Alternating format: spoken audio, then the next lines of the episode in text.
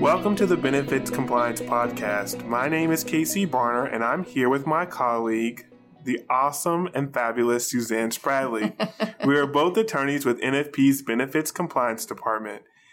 During this podcast, we're going to tackle a very hot subject. So put on your mitts, put on your gloves, get ready to cook. The new association health plan rules and what it means to you as employers. Suzanne, let's start by giving a quick overview of what an association health plan is, sometimes referred to as AHPs. That's true, Casey. I think we will talk about it as AHP, just not to drag this out. But uh, we did a prior podcast on this subject. It's more relevant today because of some final rules that were recently released by the Department of Labor. Their effort is to try to make AHPs um, more accessible and make them more available. And so the theory is under the new rule that AHPs can enable small businesses to come together at an association level. They'll pool their employees into a group, and the aim is to take advantage of the lesser restrictive large group market.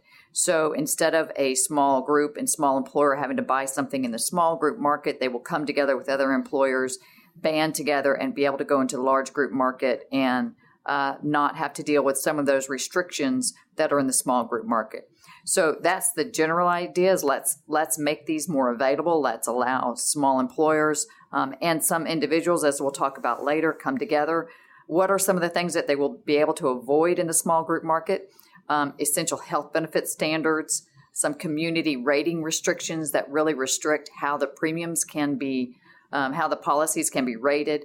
Uh, so some of these things are uh, expected to increase the cost of the product, and by being able to go into a large group market where there's more flexibility, the idea is that we could see lower premiums occur.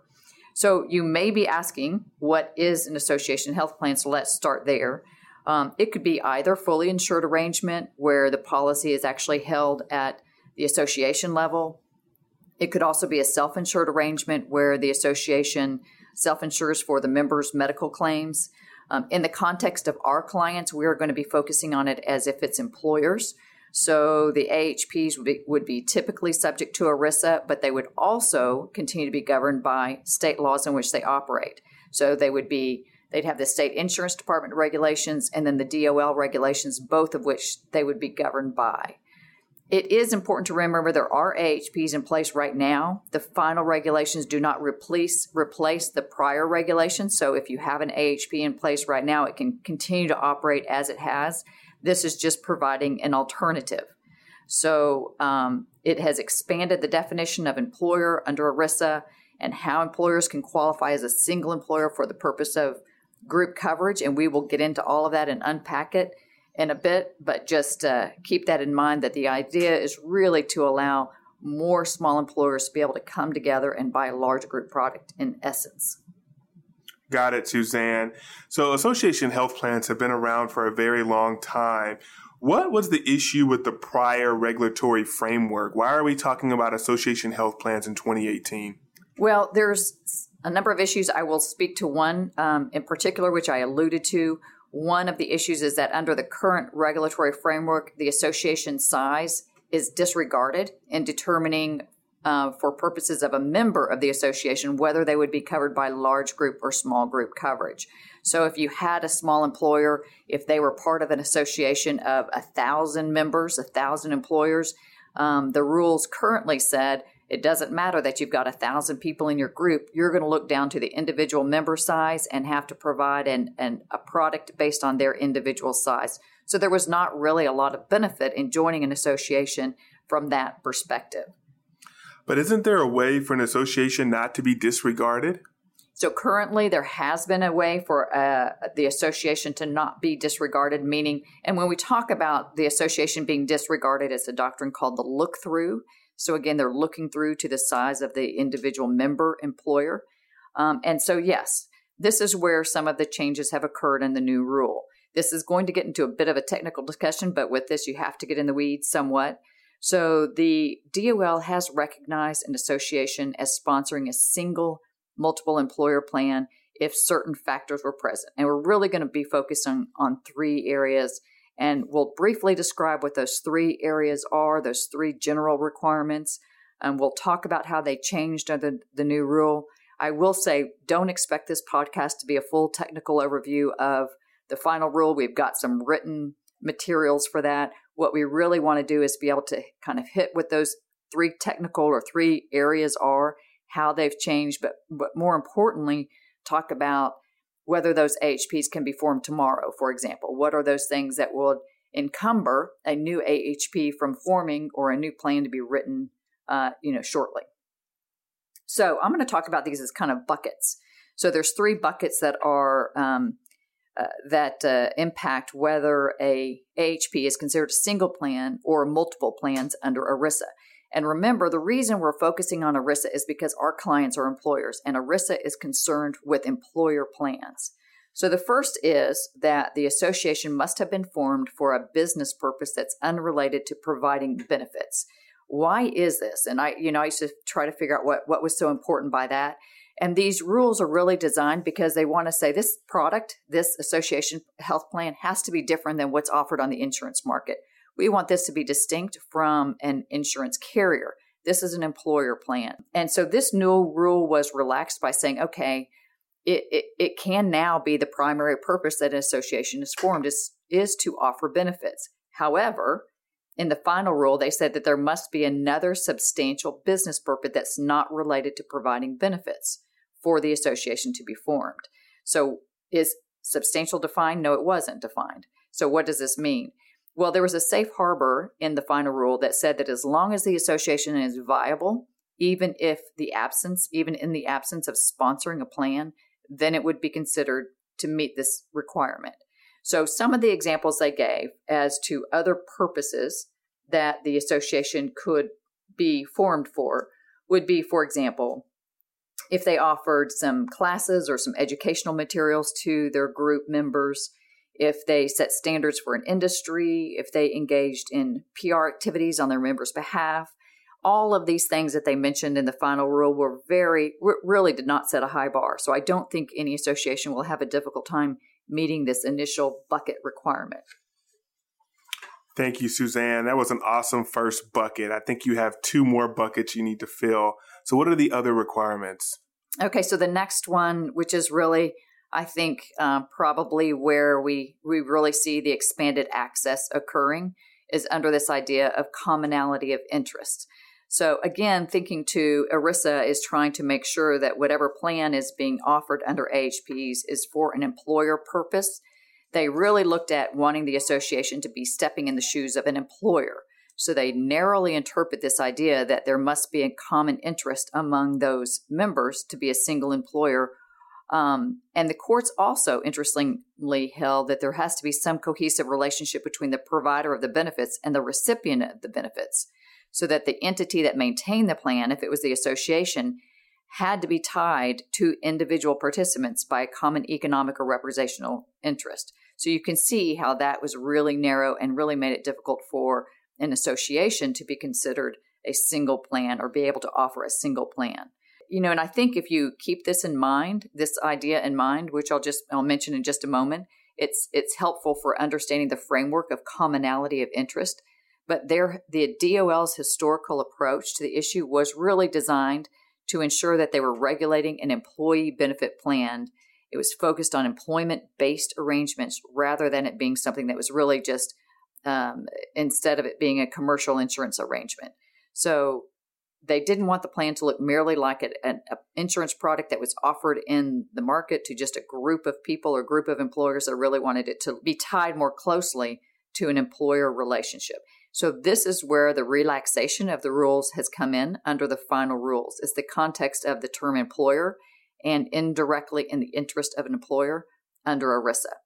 So under the final rules, associations could meet the commonality of interest criteria if their members were in the same trade, the same industry, the same line of business or profession, or maintained their principal place of business in a region that was within their state or within the same metropolitan region, even if it crossed state lines, like Washington, D.C., New York, Kansas City metropolitan area. So you can see how that's a much looser standard than having to have common economic interest between the association and the individuals who are covered by the plan. And then the third bucket is really this idea of control. And this was not changed much from how it has been operating currently. And the idea is that they want the employer members to exercise control over the program again, because they don't want it to look like an insurance structure. They want it to look like the plan is, is for the benefit of the employers and employees. So there has to be a formal organizational structure, governing body, bylaws for the AHP, uh, to ensure that the AHP is acting in the interest of the employers. Um, this could look like the employer is that there's regular elections of officers that control the association, and those are are elected by the employer members of the association.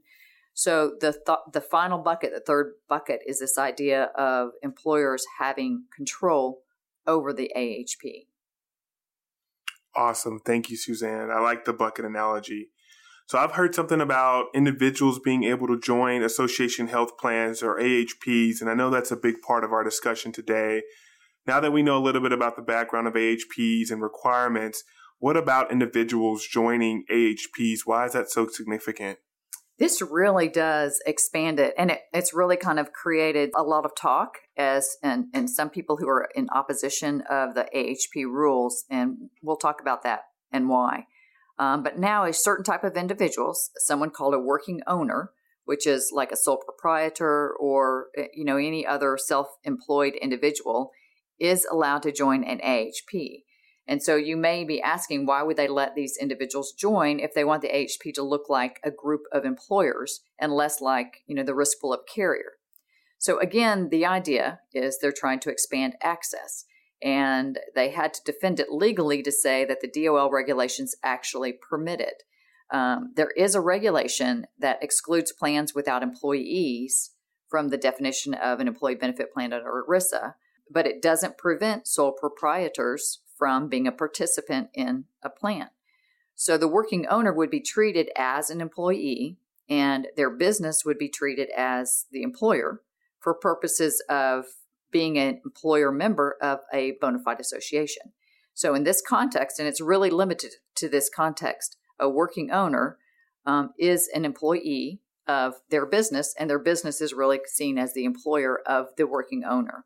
Um, and again, it's, it's just limited to this context. There are some stipulations about the working owner, like they have to work a certain number of hours, make a, a minimum income from the business, but it certainly I, opens up this whole idea of who can join an association health plan.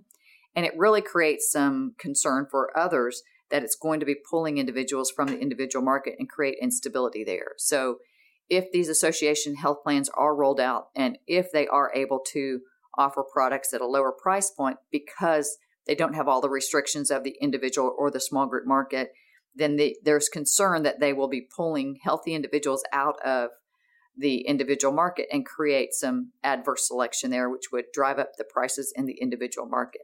That all is theory, remains to be seen whether that would occur or not. But that's where some of the concern lies when you hear about working owners joining AHPs. In addition to the fact that we we often won't have claims experience and know that uh, going in. Very interesting discussion, Suzanne, and some very good points. Can we move now to what are the hurdles that are causing us to hesitate to implement these AHPs today? All the questions we're being asked is can we start tomorrow? Why not today? So, what are the hurdles? Right. Well, first of all, the rules have a staggered applicability date. Um, the first being September 1 of this year for a fully insured AHP, uh, January 1 of 2019 for existing self insured AHPs, and then April 1 of 2019 for new self insured AHP. So let's start with the fully insured plans. The main issue will be first whether you can find a carrier who has an interest in offering the plan. And there's many carriers who have come out and said, we have zero interest in doing this. We have heard of a few, and we are working with our national contacts to see if those carriers are willing to put something into place. And because we certainly have an interest out there. Nonetheless, let's say we have a national carrier interested in doing this type of a plan. It will still take them time to design their plan, to have it filed with the insurance department, and obtain the determine the rates and then market the plan. So um, I don't see how a fully insured carrier could put this in place by September of this year. Um, but if they they can, then we will certainly be involved.